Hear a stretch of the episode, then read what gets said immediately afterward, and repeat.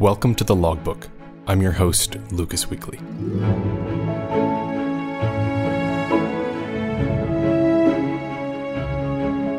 This episode is supported by you, the listeners, through Patreon. Head over to thelogbookpodcast.com for more information. In this episode, we listen to an adventure to find the perfect airplane. We hear how it went and what happened along the way.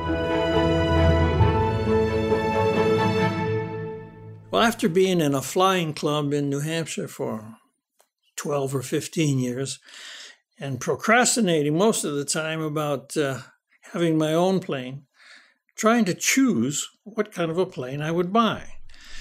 And like a little child, I wanted a plane that did everything. And of course, there is no such a thing. And I had reluctantly uh, uh, looked around and being dissatisfied with everything, I finally decided I got to do something. I need the first one, knowing that there would be others later. So I decided I wanted something that would go fast and do it cheap. Now, everybody wants that, but I thought, well, I'll look around and see what there is. Now, a friend of mine had a Cassutt Formula One racer that was, uh, I think it was a Cassutt M3 or 3M, I don't recall. And he let me sit in it. And I loved it. I'd never even heard it run, but I thought, this is good. I want one of these. I had seen them before at Oshkosh and I've seen them race at Reno. So I, I started looking and I found a man that had built 10 of them and he published a, a Cassutt enthusiast newsletter and, and distributed it for free.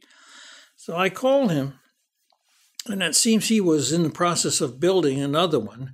It was in his basement, and uh, I, I thought, well, would you sell it? He says, oh, sure. So I decided I'd go look at it. So during school vacation in uh, December, when we had two weeks off for Christmas, I, I, was teaching at the time. I went to his home in Kansas City, and uh, we went downstairs and I watched him make a few parts. He was working on the panel. The frame was already powder coated and looked beautiful. And I thought I was going to be able to buy that thing. beautiful red airplane. And we sat around that evening talking about it, and uh, we whiled away the hours into the evening. And during the evening, he got a phone call from somewhere. And he hung up the phone. And he had this kind of long look on his face, and it's it's now approaching midnight. And I asked him what happened. And he told me that he had made an offer to buy the rights to the Owl Racer, which is a very close in size uh, approximation of the, of the Cassutt. And he never thought it would be accepted. And the phone call he got was they had accepted his offer. And he said to me, Now I got to somehow come up with the money. And so we we chatted for a little while. He said, "I think I'm going to have to sell Quicksilver." That's the one that he was flying at the time. So I bought it. Instead of the red one in the basement, I now was going to buy one that was up and flying.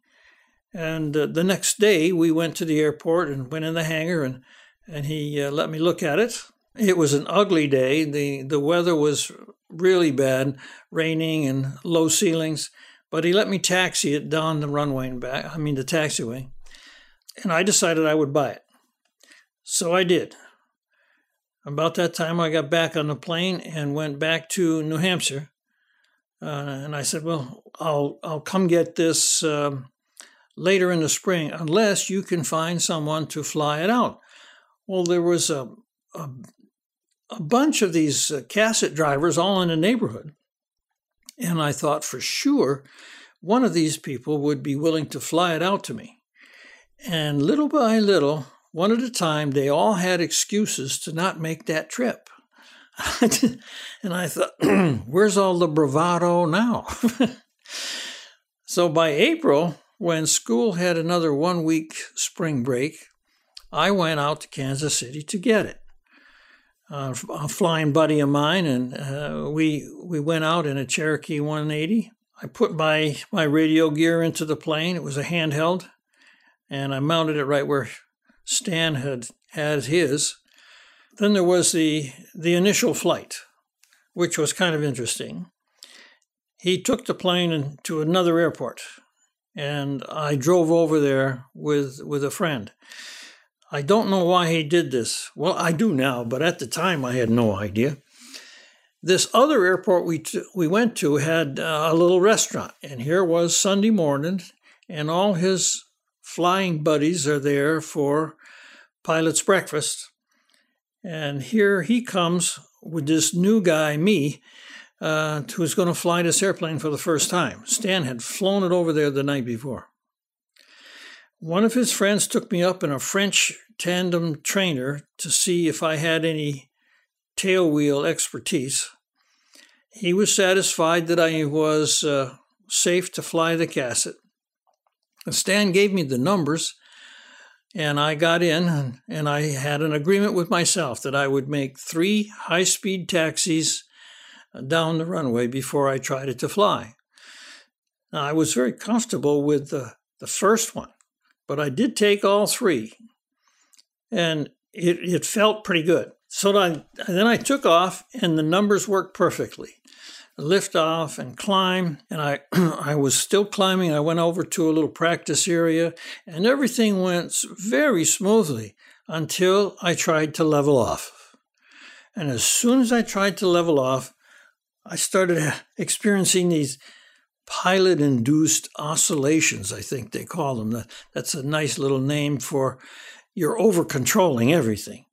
I was not used to the very small inputs necessary for this airplane. So I'd push forward in order to level off, and all of a sudden I'm staring at the ground. And obviously, I went too far. So uh, I pull back a little bit too much and I'm staring at the clouds and we went up and down, up and down. And I'm riding the straps and then thrown into the seat. And I thought to myself, if I ever get this on the ground without breaking it, I'll never fly it again. But we came around and uh, I used the numbers he gave me. Airspeeds for taking off, landing, and stalling. They worked out beautifully. I made three approaches by agreement with myself. And then I landed, and everything went well. Fast forward to the evening, I tried to sell it back to him. I said, This is not for me. And uh, he had already spent the money, so that was not going to work. So I decided I would have to fly it back to New Hampshire and put a smile on my face everywhere I go, and till uh, until somebody else maybe uh, felt that they couldn't live without it. And this was this was not difficult. The plane was a, a gorgeous airplane. I swear that the paint job must have weighed 75 pounds. It was all metal flake, two tone, and just beautiful. Definitely a, a, sort of ooh and ah airplane, but not a serious racer. He even put wing tanks in it, which is not part of the original design. Each tank would hold five and a half gallons, with five gallons usable. And I thought this would really make the trip home a lot easier until I discovered that one of the fuel caps I was not able to get off.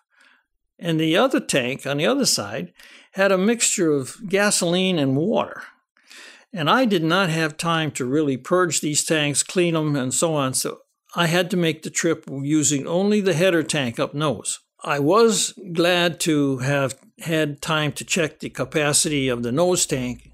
The seller told me it holds 14 gallons and I was able to ascertain that it was really 12. And uh, that was a good thing for me to know. So the next morning, I took off about noon. My first stop for fuel, the uh, fuel truck was unable to fit their nozzle in my tank. They had to send the line boy downtown to buy a funnel. So I lost a little time there. The next thing I, I encountered was going through St. Louis. And uh, I, in order to stay away from the, the big airports, every, every big city has an airport. And the easiest way to navigate in an airplane like this is to follow the interstate. And where does the interstate go? To the big cities. So I had to go around the big city and pick up the uh, correct uh, highway on the other side. But there was that that arch, that beautiful arch in uh, St. Louis, and I desperately wanted to fly through the arch. Uh, but I resisted it. At the last minute, I did not do that, thinking, well, somebody's going to take a picture of me and, and I'll be in big trouble. So I went on, and I got to Terre Haute, Indiana that night. And the radio, uh, I was having a hard time with the radio because the aircraft did not have shielded ignition. And the thing that I could hear best was the spark plugs, lots of them. And it was very difficult to discern what people were saying. I'm trying to talk to the tower, and they're not talking back. Uh, and I got very close to the airport before I finally picked up the tower, and I noticed it was my own fault. I had turned the squelch way down.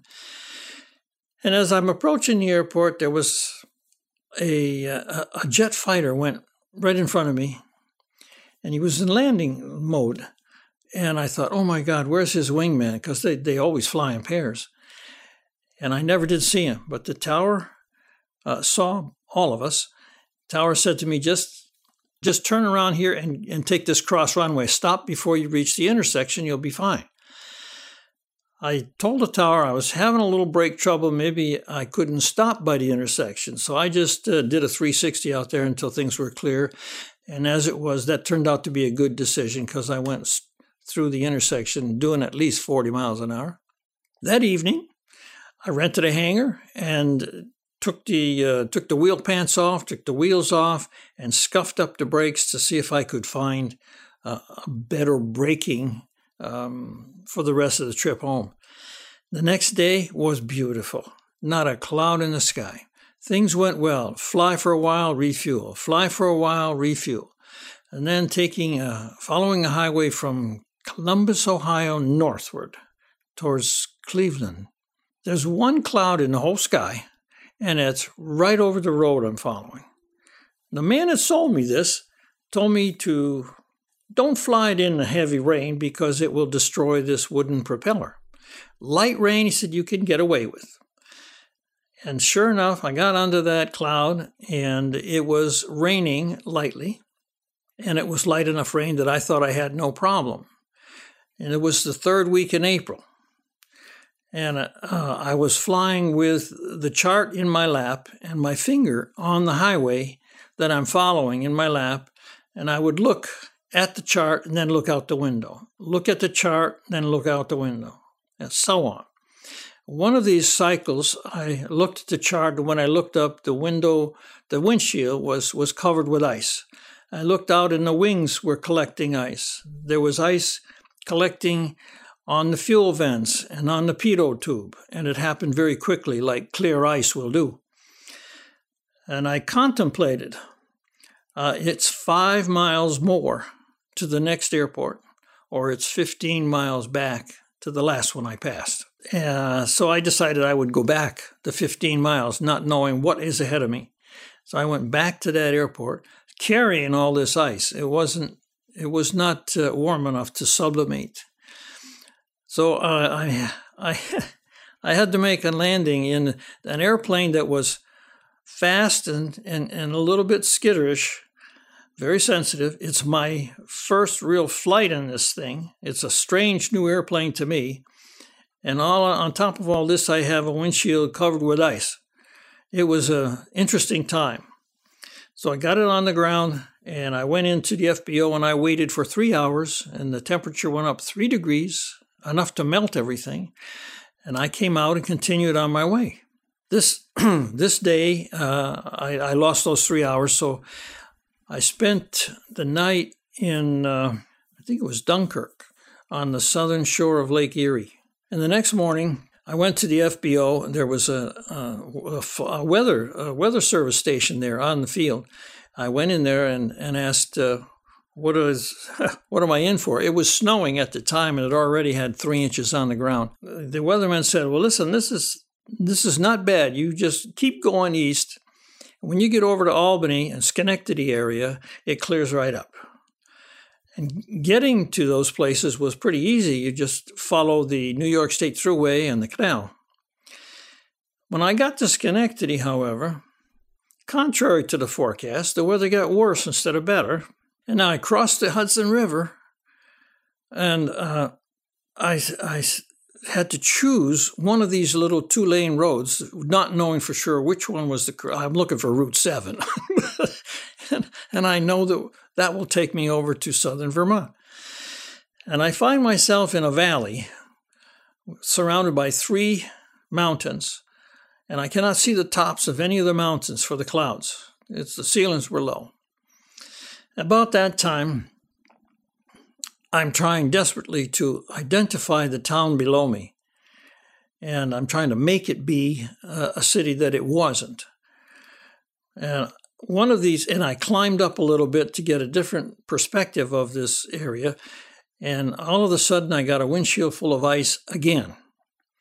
And here I am over someplace I don't even know. I just know that up one of these valleys is Bennington, and I know Bennington has an airstrip, but I didn't know which valley to go up. Well, with this new load of ice, not seeing the mountaintops, not knowing which way to go up the valleys, I decided, well, as much as I hate to, I'm going to put this thing down right here in somebody's cow pasture or large backyard or something, but I'm not going to leave this town and not know where I'm going. I'd rather crash where people are going to hear me and see me. So I descended. And I got down to maybe 11, 1200 feet above ground, and the ice started to dissipate a little bit. But better than that, I saw the runway. I saw the Bennington Tower. I had been over Bennington all the time and didn't recognize it. I got low enough to see the Bennington Tower, and the runway is less than a mile from the tower. So I went into Bennington. I I uh, rented a hangar for the night, and I rented a car. And just about the time I was leaving, we had this thunder snow. I'd never seen it before, but it's a snowstorm with lightning and thunder. And that's what I would have been flying in had I continued on past Bennington. So I was eternally grateful for that. So I, I drove home with the car and uh, I came back the next day. It was a beautiful day and got the plane. and the last piece of the trip home was uneventful. And I finally had it nestled in the, in the hangar back at Keene, New Hampshire. The irony of this thing to me was here's a plane that's as capable of getting from Kansas City back to uh, southern New Hampshire easily in one day. And it took me three days because of these little obstacles of, of newness. And uh, uh, it was a learning expedition. There's no two ways about that. I proceeded to have fun with that airplane for a year and a half. I put maybe 100, 125 hours on it. Did some light aerobatics, did a couple of air shows, had a lot of fun, and then I traded it straight across for a for a Piper Pacer that had been reconverted. It was a PA 22 slash 20, had been born as a tri Pacer and then reconverted back to a Pacer. And that was a fun airplane also. So my adventure into I want to go fast and do it cheap was a, very educational thing. And uh, it did go fast. I could cruise at uh, 170, 180 miles an hour on five gallons an hour. It was great. But there's always the balance. I got to go fast, I got to do it cheap. On the other side of the coin is there was no electrical system. You had to hand prop it. The radio was battery powered. There was no navigation equipment, so you followed roads. it was it was rather small. Wingtip to wingtip was 14 feet and the cockpit was 18 inches wide, and it had had unusual uh, interior in that there was two sticks, uh, two sticks, and uh, one was slightly shorter than the other, and that was for the flaperons. It's the only plane I've ever owned with flaperons, and uh, it, it made the thing capable of landing a lot slower than than originally intended. The guy I bought it from said, "Don't use those." uh, they make it tip forward. And I thought to myself, well, that doesn't sound all that abnormal to me. So I used them, I cleaned them up and used them, and I could drop my approach speed by 10, mile, 10 miles an hour, which made a big difference. it was uh, it was very fast, and my pattern was uh, Downwind leg would be about 100 and turning base about 90. Come over the fence about 80. Anything less than 80 and it would kind of fall out of the air. So I got pretty good with it over a year and a half. I really had a lot of fun. And it was the beginning of a, of a string of ownerships that are all memorable.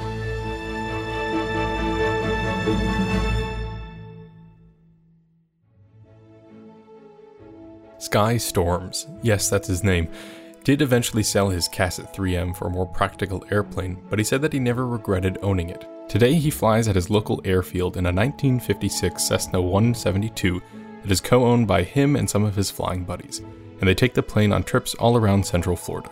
Sky also volunteers his spare time at the Marion Correctional Institution, teaching reformed inmates how to present themselves and be successful in the job market. Sky also wrote a book entitled Job the Search is On, which is a step by step guide in becoming as successful as you can when searching for a job. You can find more information about him and his book at skystormsbooks.com. More information and pictures related to the story can be found in the article at thelogbookpodcast.com. This episode was supported directly by your donations. If you enjoy the show, you can support its production by becoming a patron. Through Patreon, you set a donation level that is given every time a new episode is released, and you can always set a monthly limit so you don't go over your budget. Depending on the amount donated, you are granted access to different rewards that are as simple as hearing a sneak preview to the next episode, all the way up to exclusive content that didn't make it into the show. Any amount is helpful, and the more that's donated, the more the show can improve. Head over to our website, thelogbookpodcast.com, and click on the Patreon banner at the side of the page to start supporting. If you have a story about anything in aviation, we would love to hear it, and it may even become an episode of the logbook. You can send us an email by using the contact page on our website. Thank you so much for listening, and I hope you come back for the next entry in the logbook.